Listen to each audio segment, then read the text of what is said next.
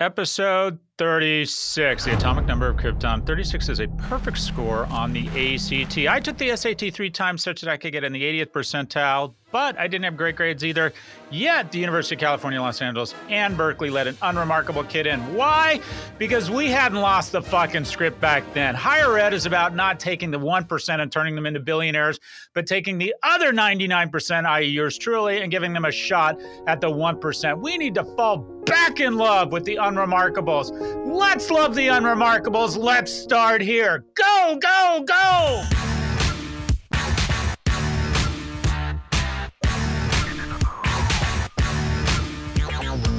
Welcome to the 36th episode of the Prof G Show. In today's episode, we speak with Joost van Dreunen. Joost van Dreunen! Where's Margaret Vestager? Anyway, anyway, Joost teaches at NYU Stern School of Business. He's a colleague and is the author of One Up Creativity Competition and the Global Business of Video Games.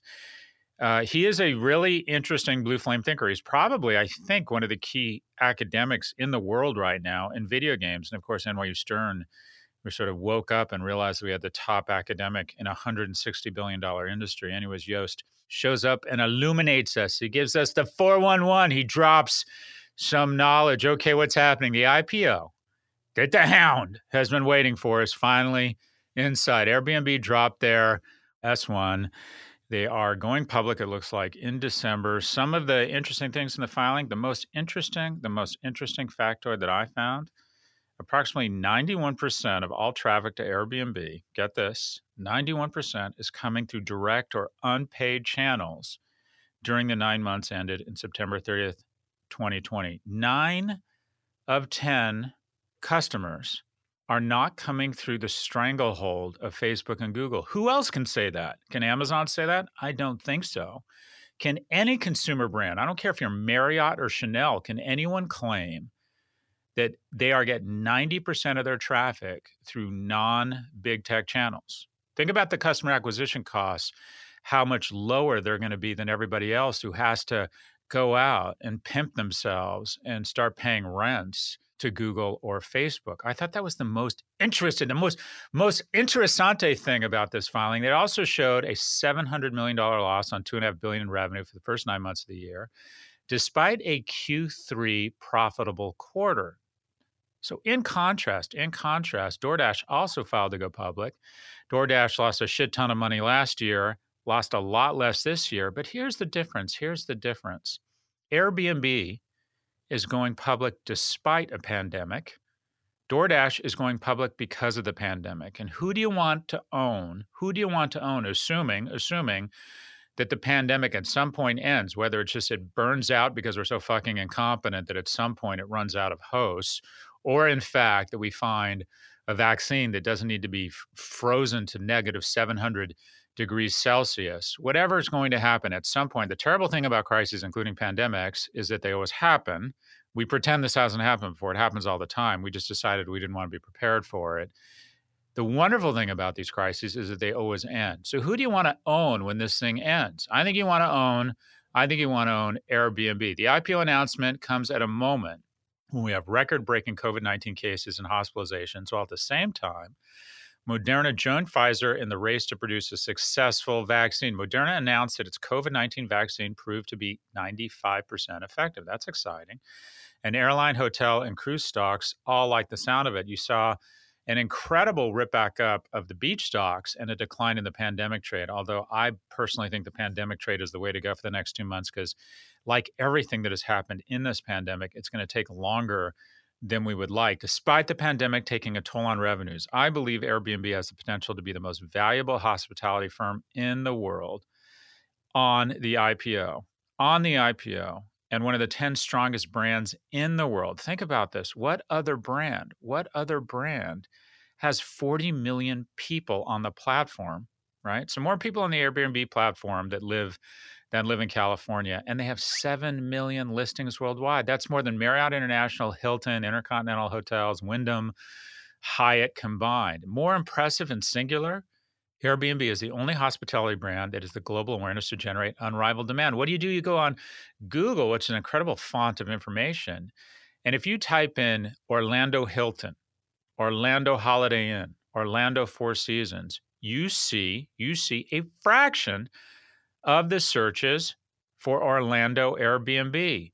Name the city, name the destination with a suffix Airbnb, and it dominates what people are searching for. See above 91% of their traffic is free. Is free. Why? Because this is the strongest brand in the history of hospitality. How can I say that? Singapore Airlines, amazing brand. It's a regional brand. Delta, an incredible brand. It's regional. You don't think about Delta if you live in Rome. Four Seasons, an amazing brand that's global. Fair point. Fair point. But it's not relevant to 97% of the population that can't afford to spend 800 bucks a night out of Four Seasons. What is what is the global brand with the most relevance? Hands down, hands down, Airbnb and market valuation has a habit, has a habit of footing to awareness and share. And that share and awareness, the one brand, the most valuable firm in hospitality, the most valuable, I don't care if you're an airline, I don't care if you're a hotel, I don't care if you're a resort, the most valuable firm in that space will be the one with the biggest brand. And that brand is Airbnb. What else is the mother of all moats around Airbnb? Simple. If we had $10 million, you and me, if we had $10 million, we could start a ride hailing company in Denver. That is with 10 million bucks, we could get enough supply, that is drivers. We could get enough demand, that is people who want ride hailing by advertising on, I don't know, Google or Facebook or on billboards. And we'd have a small little Denver dog ride hailing, right? Duber, Duber, Dubage, which means something entirely different. Anyway, anyway, we could do it. If you wanted to start an Airbnb, though, in Denver, what do you need? You need local supply, but you need global demand because 97% of the people staying in your rented apartments are from somewhere other than Denver. So this is an enormous moat. So, how do you value this thing? I think the only firms I can think of that have a global demand supply and brand equity of Airbnb and also enjoy an asset light, high margin business are the credit card companies, which trade at a 20 plus multiple of revenues. Airbnb projects 2021 revenues of 5 to 6 billion, yielding a credit card like valuation, if you will, of 100 and 120 to billion. Supposedly it's going public at 30 billion or the valuation they're going to raise between 1 and 3 billion at 30 billion. Full disclosure, I do not own any stock, but I am going to lie, cheat and steal to try and get some of the stock. I want to see what happens to it on day 1, how much it pops but I think this is a great buy. And other exciting business developments. Let's check in on the mouse. That's right. Disney reported their Q4 earnings last week. Parks, experiences, and product revenues for the quarter decreased 61% to 2.6 billion. Hello, ouch. While its direct to consumer and international revenues for the quarter increased 41% to 4.9 billion. Now, remember, the company faced pressure to double down on streaming after activist investor Dan Loeb, total gangster, total gangster, urged the company to cancel its $3 billion annual dividend payments and focus on its streaming service. This is really interesting. Most activists typically show up and through financial engineering say, increase the dividend, stock will pop in the short term, and then I'm out of here. Dan is saying, no, you need to command the space you occupy, double down on content, which takes capital. Where it's what's the easiest or cheapest source of that capital? Cancel the goddamn dividend. The move to the Rundle here could be unprecedented. The company announced that it would put a pause and forego its semi annual dividend payment in January. And Disney's board members say this is due to the ongoing impacts of COVID 19. No, it's not. No, it's not. They're testing the waters. Hey, shareholder base. Are you are you the spineless, you know, sackless people we think you are, or do you see the opportunity from Disney? And by the way, what happened when they canceled the dividend or put it on pause, I should say? What happened? The stock's gone up in the last week. This gives cloud cover to a bunch of companies who have fantastic assets but need to double down on those assets for example at&t and reinvest in the content and command the space they occupy. They claim they were pausing it because of covid-19 and the company's decision to invest in its direct-to-consumer initiatives. In that same earnings report disney revealed that its one-year-old disney plus had surpassed 73 million subscribers. Oh my gosh! I think that's the population of Germany, up from 61 million subscribers reported in August. Disney didn't expect to hit these numbers until 2024. The pandemic is an accelerant, not a change agent. And the bottom line is Quibi was stupid, so it went out of business faster. Disney Plus is gangster and it's going, it's being leapt forward. The future is being pulled forward good and bad. The company's market cap is around a quarter of a trillion, 256 billion. We talked about this last week with Tom Rogers, total gangster. And I'll say it again Disney has the potential to create the ultimate rundle with all of its assets. What's interesting, could AT&T have the ultimate rundle? What's a rundle? A rundle is an IQ test. Do you have do you have Netflix? Yeah, I have a credit card my IQ is over 80. Do you have Amazon Prime? Yeah, I have a credit card and my IQ is over 60, right? These aren't these aren't decisions or IQ tests. So an effective recurring revenue bundle, it's easy to say that, but it has to be an IQ test. It has to be so compelling, meaning you have to have the assets to pull it off. Disney probably does have the assets, but they need to deploy them. They need to unleash the mouse and make them all part of a recurring revenue bundle, which we've talked about here. Does AT&T, does AT&T, CNN, HBO, Warner, Cartoon Network, do they? I don't know. That's a tough one. They're powerful, but are they powerful enough to make it an IQ test? Don't know. Don't know. If it's not, if it's not, what do you have here with AT&T and Time Warner? You have an amazing 150 billion dollar business, AT&T, that's regulated. That's a duopoly, AT&T and Verizon, that's flat to increasing. Okay, and then you have a 30 billion dollar business, right, called Time Warner, that is being assaulted by tanks, overrun by tanks from Cupertino and from Seattle. Simply put, all of a sudden, media has been featureized. It's used to sell handsets and paper towels, which can be monetized at a greater multiple. So you have content players coming in and spending, well, I don't know, the defense budgets of Canada and Australia on content, basically dumping content the same way the Chinese dump steel in an effort to consolidate the market. And you have Time Warner, who is told, yeah, be innovative, but give me my EBITDA, sitting there thinking, all right, how do we compete against content companies that have zero cost of capital? What should they do? What should they do? They should either double down and make this literally a bundle that no one can resist, a rundle. And I'm not even sure they can get there. A lot of that is do they have the shareholders to put up with a serious decline in EBITDA and that kind of massive reinvestment of the dividend and amazing content across HBO such that they could exit the advertising industrial complex where to watch amazing content from Fareed Zakaria, one of my professional role models, seriously, they get 23 cents for pelting nine or 11 minutes of ads are out of opioid induced constipation, meaning that Time Warner values my time at a buck an hour. Well, thanks, Time Warner, for that, but find a way to charge me, to charge me a buck an hour to watch Fareed, and I'll absolutely pay that. And they could go there, but they would have to go through the valley of death of getting rid of all of those affiliate and advertising fees from Pfizer and diabetes medications and the Calm app. Anyways, Anyways, speaking of streaming services we like, Netflix is testing out a linear channel. That's right, you heard me, a linear channel in France. Oh my gosh. Oh my gosh. Alert the I don't know. Alert the I don't I'm trying to come up with something French that is not incredibly disparaging of it's it's the impenetrable Maginot line. Variety reported that's some World War II humor. Variety reported that Netflix has around 9 million subscribers in France and is calling this test feature direct Direct is only available to subscribers and can only be accessed via a web browser. This channel will air TV series and films that are already in Netflix's library, but in a linear format, meaning anyone watching on the Direct channel will be watching the same thing.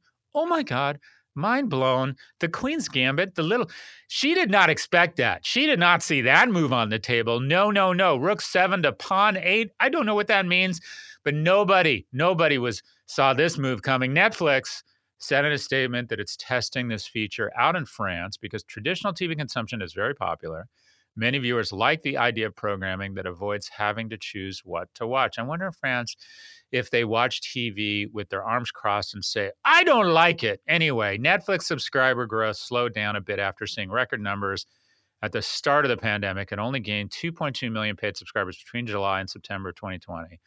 According to Forbes, that is the smallest or the most anemic quarterly increase since 2016. Despite that, Netflix gained more subscribers during the first nine months of 2020 than all of 2019. The company currently has just under 200 million subscribers worldwide. Netflix, oh my gosh, how do you, if you're Time Warner, if you're any streaming video platform, how do you compete with people who own the rails, who own the rails? Like an Apple, or can throw just so much capital at the thing because their midlife crisis boss wants to take his new girlfriend to the Emmys and is willing to spend $350 million for each Emmy versus 70 million at HBO. How do you compete? How do you compete? And then how do you compete with a company that's going to spend $20 billion on content this year. What does that mean? It means that HBO is going to launch one new series or an original movie every week this year. But guess what? Guess what? Netflix is launching one every day. It is such a wonderful time to have a really, really wonderful couch and edibles. Stay with us. We'll be right back for our conversation with Joost van Dreunen. Support for this podcast comes from Constant Contact. If you're a business owner, you already know that it's really, really hard to cut through the noise of everyday life. If you want to connect with your customers, you need to break through the noise. You need Constant Contact. Constant Contact is a marketing platform that makes it easy to reach new audiences, grow your customer list, and connect over email, text, social media, and more.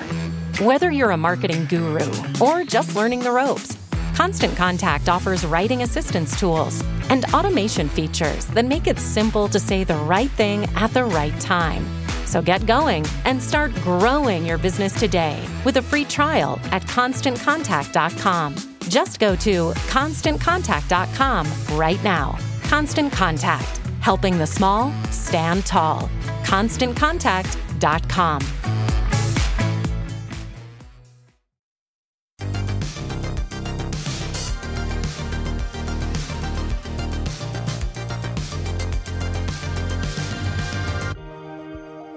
Welcome back. Here's our conversation with Joost van Dreunen, a colleague at the NYU Stern School of Business and the author of One Up Creativity Competition and the Global Business of Video Games. I first met Joost when he came to, he basically said, I'm a professor at NYU. I love the work you're doing at L2.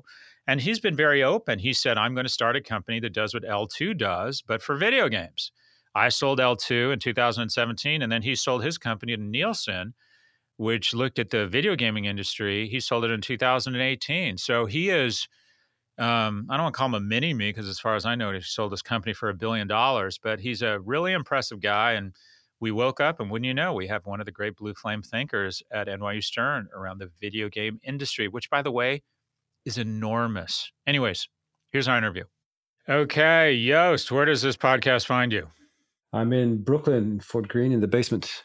Nice. So Joost, eh, or Professor Van Dreunen, teaches a very popular course on what's the course called, Joost? The business of video games. Yeah, there you go. So that's why we have Joost on. So let's start there. Give us uh, kind of video games for dummies overview of the industry. So the games industry, in a nutshell, has transitioned from the fringes of entertainment to become mm-hmm. a mainstream form mm-hmm. of how people spend their time. Uh, and it do- has done so while every other media and entertainment industry sort of collapsed on top of itself. And so the nutshell, the, the summarized version goes something like this. Over the last decade, the industry has really blossomed as a result of digitalization uh, and the popularization of the smartphone. So the industry moving away from a product model to a service model has allowed it to really grow. So today it's about $160 billion worldwide in consumer spending it's about two and a half billion people that play games regularly, every day, every week. Most of us will remember a time when you know you try to shove a cartridge into a Nintendo Entertainment System, or you're fiddling around with your Game Boy. So nowadays we have you know a new generation of Xbox Series X, the new PlayStation Five, uh, we have cloud gaming on the horizon. And so all that kind of amounts to an industry that, as we see news and video and music kind of wrestling and struggling with, you know, digitalization or this move to the internet, uh, you see the games industry thrive. So it's always been a, an interesting topic for my class and in other uh, conversations to figure out what makes them so different. So a couple things jumped out. The first is 160 billion. So domestic box office, I think is five or seven billion. How big is the cable bit? I mean, that's even though we all know about video games and anyone with kids at home is exposed to video games, I feel as if the business press, relative to the size of the industry, it doesn't get nearly the oxygen it deserves. I mean, 160 billion dollars. What are some analogies here? That's a bigger industry than what cable. It, it, I think it is bigger than cable television, isn't it? It's uh, in in uh, on a country level basis it's it's the third largest entertainment industry in in the US right behind cable TV and ad-based broadcast TV. Mm-hmm. But it's definitely bigger than radio in all its formats and music, video, and so on. Uh, newspapers, magazines, of course. Uh, globally, it's the same size roughly as the sports business, right? So if you add it all up, all of the different sports and varieties and flavors, and all of the different sponsorships, of course, that's a business that makes a lot of its money indirectly, whereas games is pure direct consumer spend currently, mm-hmm. uh, and it's uh, as it is. So it's been a, it's a fascinating business uh, in its own right. So in traditional media, you have the content guys and you have the cable or the distribution, and sometimes they're vertical. But there's a mm-hmm. tension and uh, uh, you know a peaceful coexistence, all out war. What is the relationship like between the biggest content players, who are they, and the biggest distributors, and how many of them are vertical? So there's three main components to that traditionally. So you'd have the, the game publishers, big content creators to do all the marketing. They create all the you know the confetti and glitter. Mm-hmm. Then there's the platform holders, right? So the Nintendos, the Sonys, and the Microsofts that sit in the middle that sell the devices and create an install base against which content creators then say, I'm interested. They have enough users out there. We're going to build something that works with their box. And then, of course, there's the retailers, Best Buy, GameStop, Walmart, and so on. Mm-hmm. And so those relationships tend to all kind of, they're all in it together, right? So they, out of a $60 game, a publisher will get 24 bucks, um, a platform will get 12, and the retailer will get 12. And then the remainder is sort of carved up between the developer and you know, in a traditional sense, also the distributors, like the the man in the van kind of uh, firms. That has shifted dramatically because of digitalization. Because now, no longer are you working with GameStop. I'm sure you've been reading about GameStop mm-hmm. and the traditional way of doing uh, retail.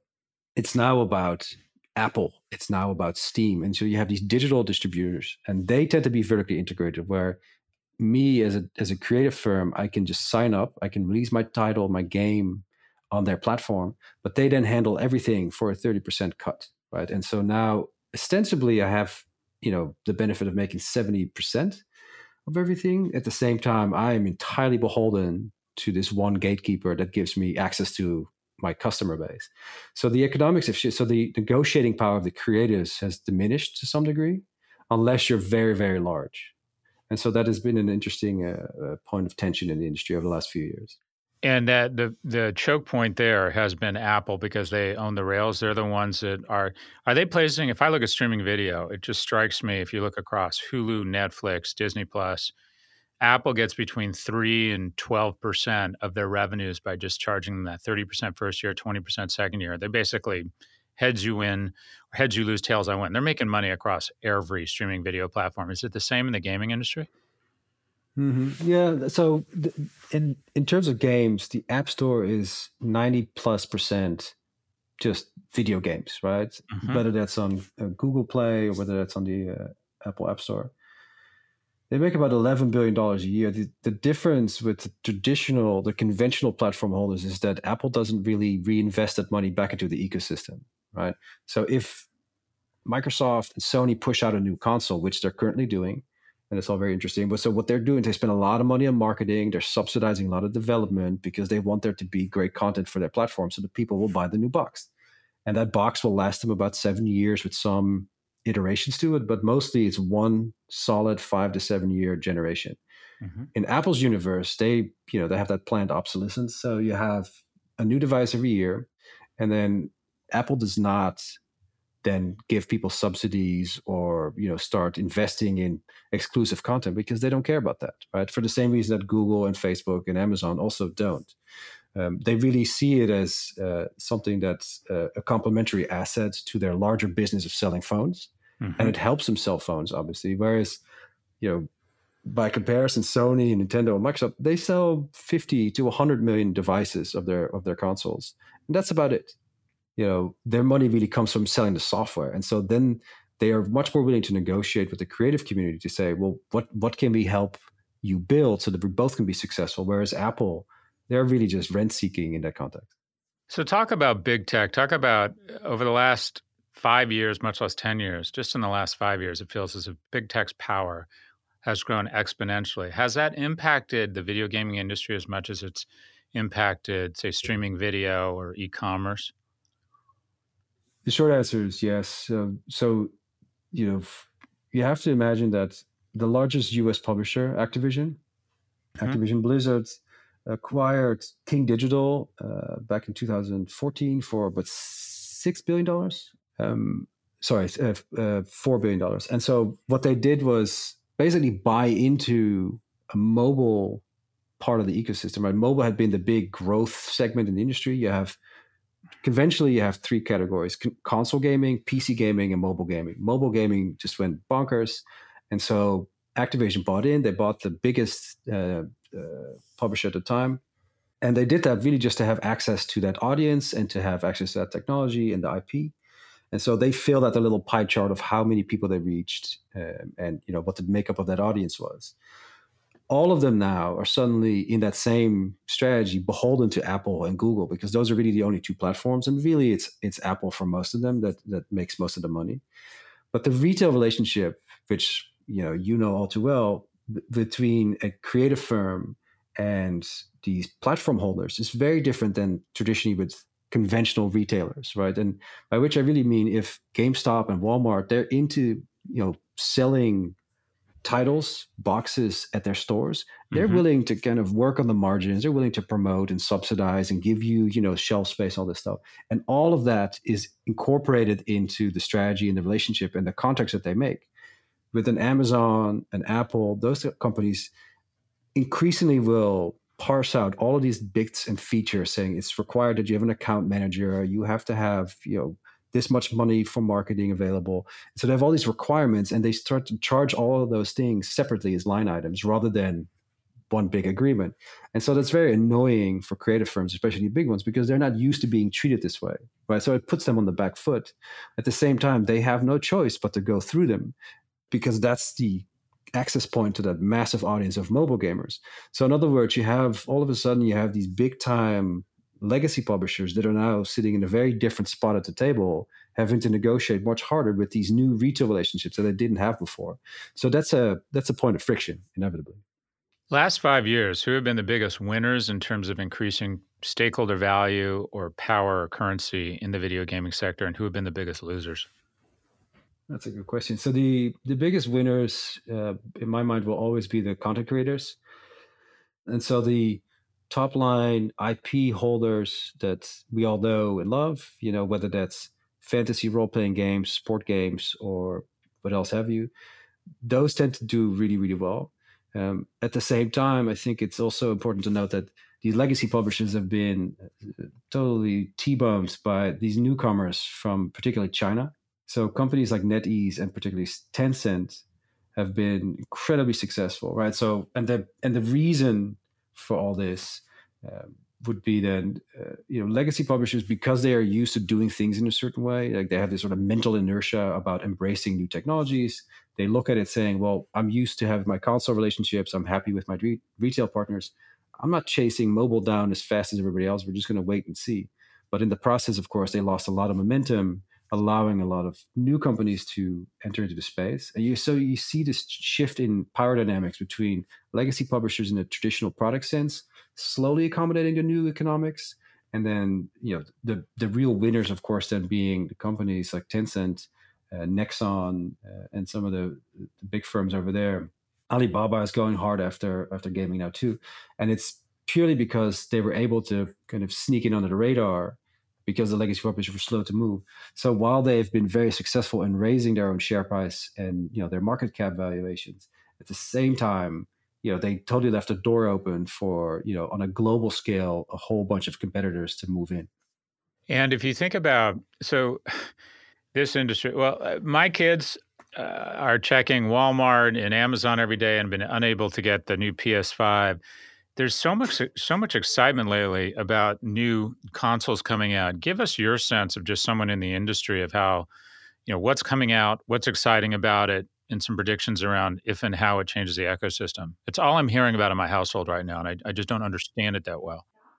Okay, so so the biggest thing about so you understand platform economics, right? So and the, and the way that that can reset an ecosystem. So unlike every other category in games, the console releases they dramatically change the uh, hardware specifications, or ostensibly do so, every generation. Mm-hmm. And so you've been hearing for a long time about oh the PlayStation Five coming out, the new Xbox Series X uh, is coming out, and it's all very excited. Um, and it's exciting because it makes it so that now we have not new capability, right? And so for a lot of traditional uh, console audiences, this is the new thing. And mm-hmm. so now we have 4K graphics. We can really just you know do things that we couldn't do before. Um, and so it's a it's sort of a hardware upgrade that happens simultaneously across the entire space, both for the consumers as well as the creatives. So that's what makes it exciting, right? It's, it's sort of the launch of a whole new category. Of course, this is relative speaking. On the, on the you know, it is a big step compared to say mobile. Mobile gaming goes up, but it's not really that big of a deal every iteration of a new iPhone. Uh, on the one hand, on the other hand, PC gaming, of course, is more open in terms of hardware specs, and so a new console is sort of a mid-spec PC in many ways. But what it does, it creates a lot of marketing momentum, a lot of creative energy, and that's where you start to see new games coming out. And so that's where the excitement lives, saying, you know, can we build more immersive experiences? Can we have more, uh, you know, believable characters and these in-depth narratives around all kinds of scenarios? And so you see, for instance, Sony spending a ton of money on content acquisition, uh, buying, you know, very specific studios to build particular IP out for them. Uh, Microsoft is doing the same. They just spent eight billion dollars on ZeniMax Media, and then of course, you know, very obviously, you move into a conversation about ownership and consolidation because it's in, to everybody's benefit to then own all this stuff, right? So Microsoft to make its new Xbox more interesting, they buy a bunch of stuff. Sony does the same. And Nintendo has been experimenting and, and, and, and rolling out a whole bunch of innovative indie content. So there's all these different strategies in the market so that there's enough consoles and there's enough money being spent and to kind of grow the overall pie. And it's a it's a fascinating because every time you have a new console release, it sort of resets the clock. We start at zero again. And the question is, okay, last cycle in the eighth generation, the PlayStation 4 was about a two to one ratio to the Xbox One can they do it again? Can Sony once again, you know, sell two to one units to Microsoft? And my expectation is that they're going to have a harder time this uh, this time because it's they're not as well equipped to deal with the overall digitalization in the industry. So you see Microsoft doing really well, for instance, with subscription models, and they have Game Pass, and they're moving into the cloud very aggressively. Whereas Sony, you know, is doing a fantastic job in terms of its content rollout, but it doesn't seem as future proof currently as a, as its competitor. So it's a really interesting reset of the industry. Whereas it's been they've been the dominant one for years, and then because of this hardware reset, they are now open to being you know much more vulnerable to every, everybody else. Talk about the opportunity for different types of content on these platforms. So someone has said to me, you should teach a class or do one of your decks on Twitch, or you're seeing just non-traditional content you don't think of streaming through these platforms. What is what should different media and content creators and IP creators be thinking about around how they leverage some of these new channels and these enormous audiences?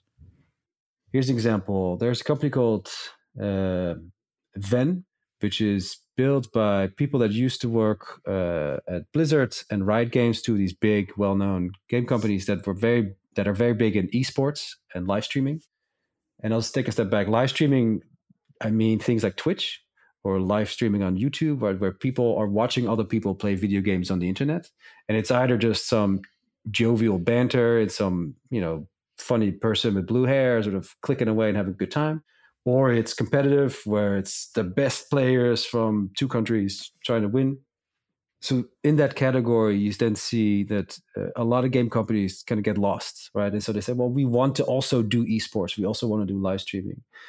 Uh, it's become an accommodation with regards to marketing, right? So you have to imagine, like, if I'm going to spend 60 bucks on the game, if I'm going to spend my time on a game, I really want to know in advance if the game is any good and so so that creates sort of a consumer uncertainty because I don't know if I want to have a good time. I'm standing at the GameStop, I'm holding the box. I guess it's a good game.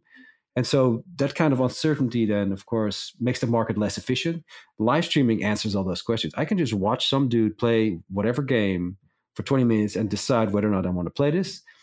You know, I could play this game for free probably, right? And so it, it changes dramatically how we uh, create awareness, purchase intent, uh, user acquisition, and sort of answer to answers to fundamental questions with regards to entertainment and audiences. non-gaming industries and other entertainment markets, you see them starting to dip their toe in it. So there was a, a concert with uh, Lil Nas X uh, the other day, and there was the Travis Scott sort of experience where you have these music artists that are releasing their new titles, their new songs in Fortnite or in Roblox. And they're trying to do this cross promotion, this cross pollination of different formats where they see a persistent synchronous audience in a you know in an online space and say you know what we're going to just announce it and then this artist is going to come out and promote their new sing, single and we're going to have a whole show around it and so in in some ways we're at the very first stages of conventional media starting to incorporate these interactive elements and these online universe elements some people will call it the metaverse right this persistent online space. And so uh, the lesson really would be to to start early in the same way that we've seen television uh, and specifically uh, like soap series were subsidized by you know detergent makers back in the day. And so they spin an entire daytime genre you know, purely with their own subsidies.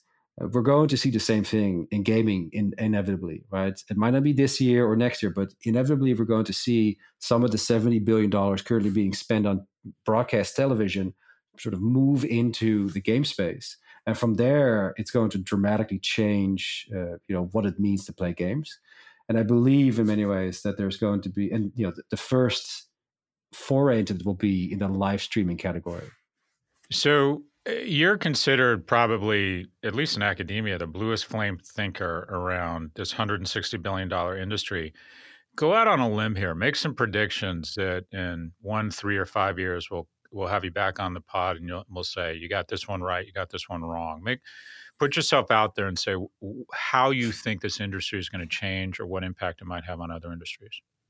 So the first one. Um, so I so okay, so let's do them in, in order. So I think because of the size of the industry and the popularity of the industry, we're going to see advertising creep in as a viable revenue model. Not today, uh, not yet, at least. We see some game companies doing it, but there is uh, no doubt in my mind that, uh, like every other form of media and entertainment, advertisers are going to want to subsidize and get a piece of it. They just haven't really grown out of believing that games are scary or make you violent, right? Mm-hmm. But in fact, it's Facebook and social media and Fox News that have you know done to our parents what they thought video games would do to us, right? That never happened. Uh, and so entertainment has always relied on advertisers. And so we're going to see advertisers come into the game space full force in the next three to five years. It's there's no doubt, and that mm-hmm. it's everywhere from like soda brands to like big companies just owning publishers outright. Um, the second piece would be big tech. It's going to be a huge scourge uh, when it comes to uh, the games industry. So there's going to be. You I'm mean consistent, consistent with their behavior and impact across the yes. rest of the world? so I'm surprising you. I know. it's um, it's just it's just going to. They're be, not going to be a source. They're not going to be a source of good. They're not going to be a positive influence. No, Joost, come a, on. You know, you heard it here first.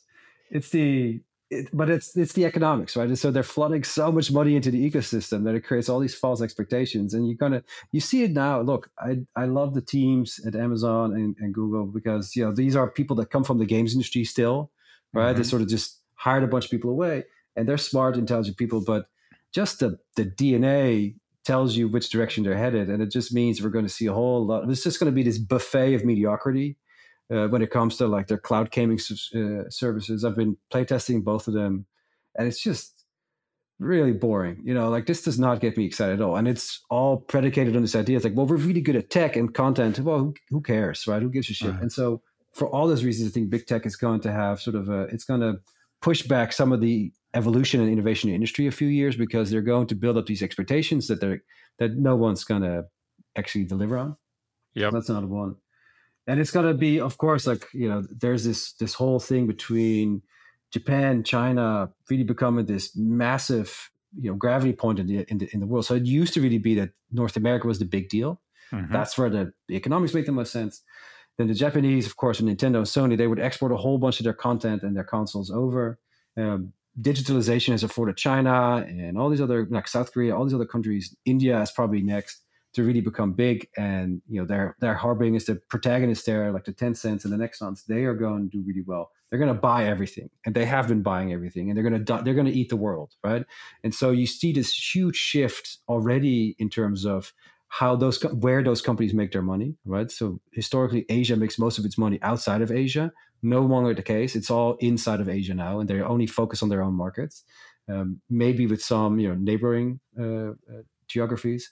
Over time, that's only going to shift, and you're, going to start to see that the U.S. is going to be a second or third tier market in the global games economy, which will be interesting. Which you know because there's a lot of trade agreements being written, and there's a lot of sort of political stuff that you can put against it. So creatively, what does that mean for content? What will that uh, look like? And then live streaming will be uh, probably bigger than gaming itself. So right now it's sort of a sub subcategory where people use it for marketing and they hang out and they watch AOC kind of have a cool time for an afternoon. That's going to be the category that's that's that's bigger than actual playing games. Right? Hmm. In that universe, as I look at it, you have watching, you have playing, and then you have, of course, like the the money that you commit to it. So watching gaming is is going to be a massive uh, uh, I guess fourth prediction. So Twitch is really sort of well positioned there. Uh, YouTube would do really well, but you know all of them are sort of all of them are kind of owned already, so it's kind of boring. Which brings me to, I guess, the fifth sort of big driver, and and you know the IPO for a company like Roblox, which is coming up, um, is sort of a vignette with regards to user generated content inherent to the instinct to play, sort of part and parcel to it, is the idea that you want to take ownership of it, right? Um, your kids, I'm sure, as they play all these games, they spend a lot of time sort of tweaking what their character wears, what funny dances it can do, you know, how they are perceived by others in a digital environment. So you extend that same logic of how do we present ourselves in a in a digital environment and say, well, I want to build stuff. I want to take ownership of this. In Minecraft, my seven year old figured out how to set up a land uh, land based gameplay with his upstairs neighbor and they're building stuff together and that's the big thing to do it's not actually beating a boss or passing a level they're building stuff and so you know something like a roblox where you enable players not just to play the game but play with the game that's going to be a huge category which it's all very early for a lot of people especially in conventional entertainment it's coming in the same way that you've seen fan art for star wars and and star trek over the years too like it, it, people want to not just consume it they want to you know, it's it's much more mimetic, so they want to become it. Joost van Dreunen teaches at NYU Stern School of Business and is the author of One Up Creativity Competition and the Global Business of Video Games. He's also a startup advisor and investor, and previously was the co founder and CEO of Super Data Research, which was acquired by Nielsen in 2018. He joins us from his home in New York. Joost, stay safe. We'll be right back.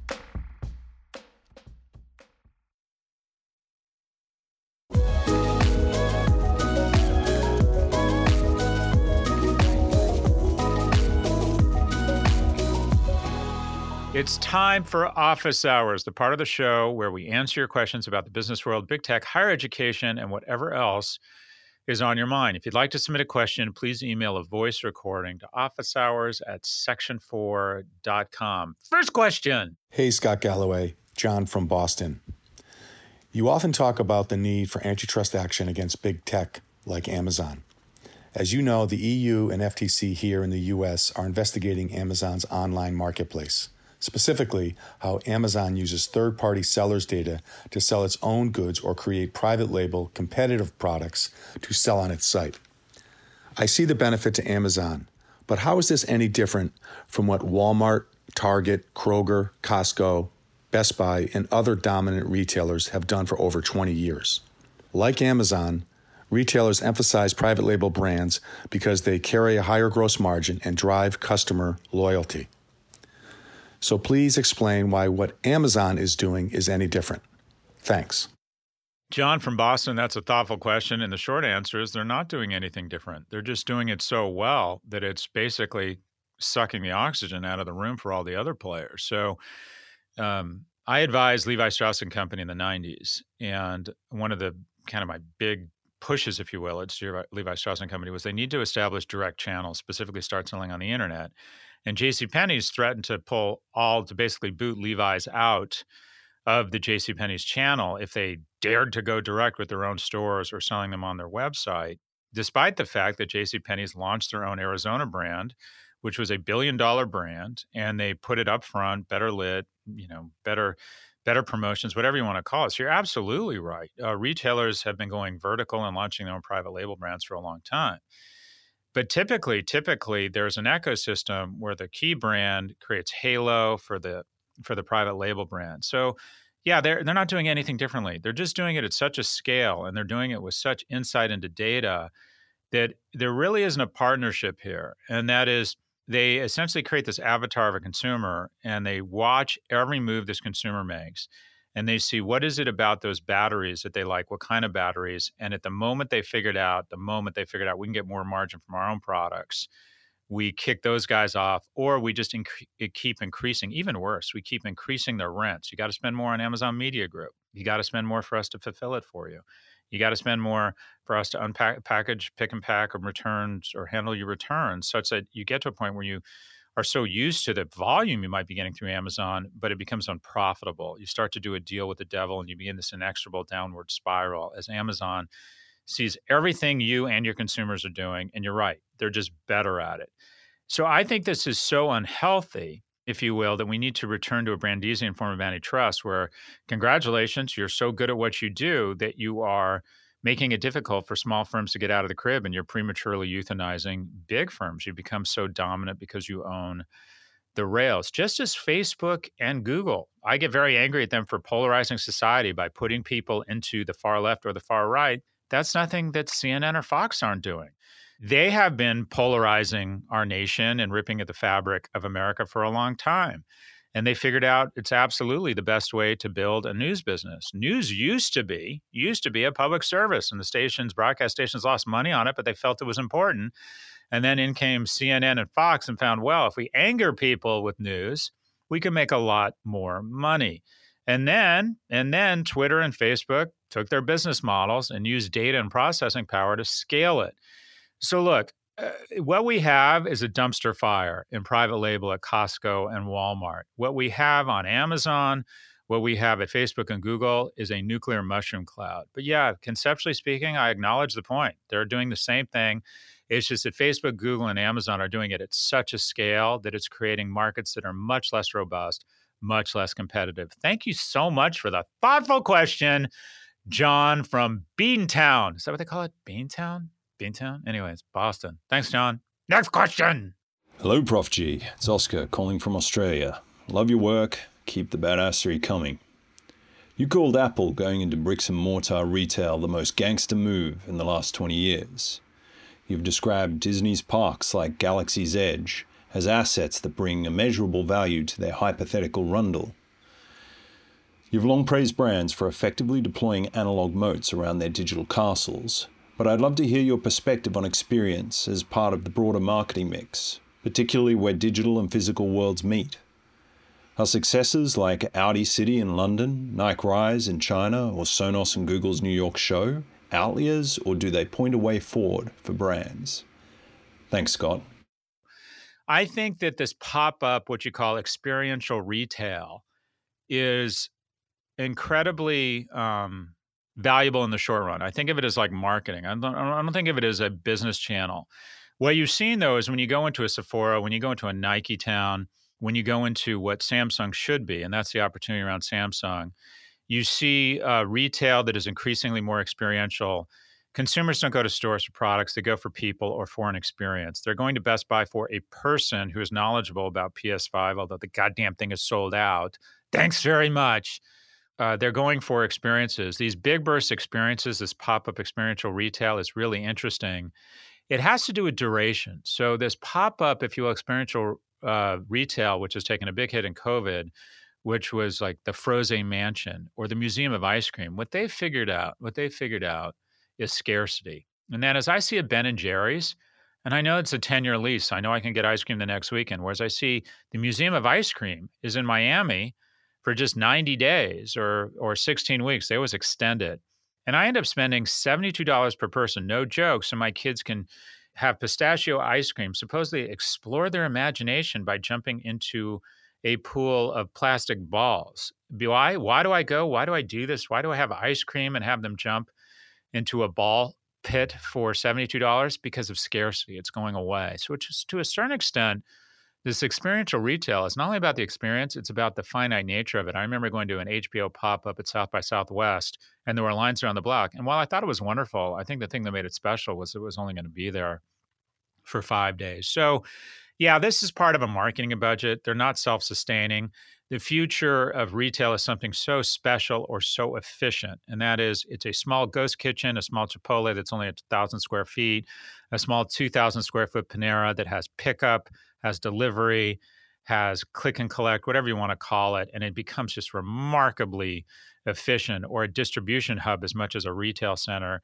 or it's a place that just surprises you and delights you, a Nike town or a Sephora. And if you want to spend, there'll be some marketing allocation around experiential, high impact, if you will, pop up retail. Thanks for the call. Last question. Hey, Scott, Marshall Berman, Livingston, New Jersey. Love the show.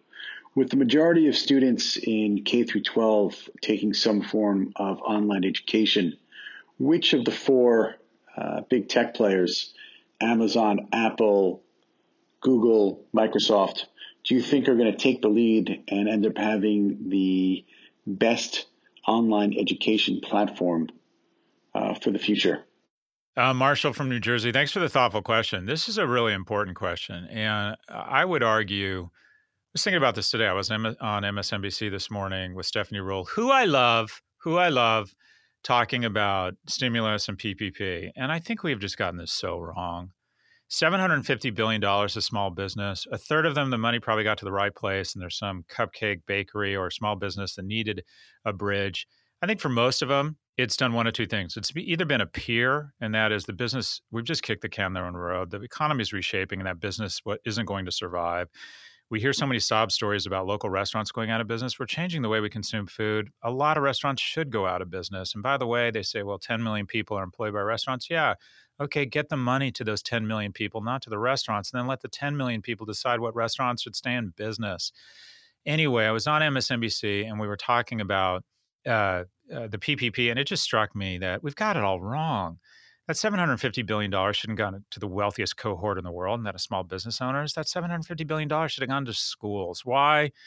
Because small business having to reshape or go out of business is really meaningful. It's terrible, but that's capitalism. What's profoundly what's profoundly tragic is the fact that 50% of low income kids have all of a sudden vastly underperformed, fallen off the map in terms of math as it relates to middle income kids. Typically, typically, lower income kids in public schools track with upper income kids around math. But as we've gone to remote learning, because lower income kids may not have an iPad, or maybe they're worried about their iPad getting stolen, or maybe they don't have broadband, or maybe mom has to go to work and can't sit home with them and help them do online learning. We are losing a generation of young people. And beyond how like just like morally fucked up that is, it's just stupid for us economically. We're going to lose a generation of doctors. We're going to lose a generation of fantastic leaders in public service and for our armed services, we're going to lose, we're going to be less likely to find vaccinations in the future. We are letting a generation, the real impact of this pandemic, I think, is going to be felt softly and insidiously with a lost generation of kids. So I think your question is really important. And I don't think we can hope that big tech shows up with all their innovation and better angels, of which there are almost none and solve that problem. I think it has to be solved by government. I think they absolutely should be bailing out K through 12 schools. In terms of the individuals, Apple has a great brand in education. Google threatened to do something noble with their certificate program. By the way, Sundar Pichai personally told me about it on Pivot. I'm hoping it's not a head fake and that they weren't playing with my emotions because I haven't heard much about it. Because I will go gangster on their asses. Not that they think about me every day. I just don't think they think about me at all, which makes sense. But, anyways, I really hope that Google is taking the certification seriously that they've promised. But yeah, could big tech come together? Wouldn't it be wonderful if these guys took a fraction of their cash flow and adopted schools and regions and said, we have got to figure out a way to make sure there isn't a lost generation of kids. A 19 year old trapped at home who can't return for a sophomore year at Tulane is a nuisance. A nine year old trapped at home who can't get back to public school that is a tragedy. That is a that is the collapse of a high school. So I'm not answering your question. I use it as a as a, an opportunity to do a bunch of virtue signaling and riff here, but I don't see Amazon, Apple, Google, or Microsoft stepping up to the plate, and I'm not sure they should.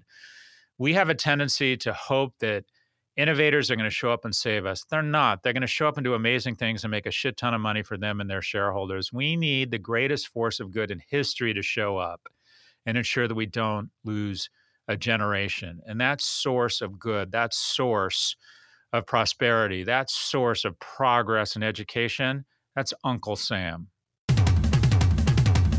Our producers are Caroline Shagrin and Drew Burrows. If you like what you heard, please follow, download, and subscribe. Thank you for listening. We'll catch you next week with another episode of The Prof G Show from Section 4 and the Westwood One Podcast Network.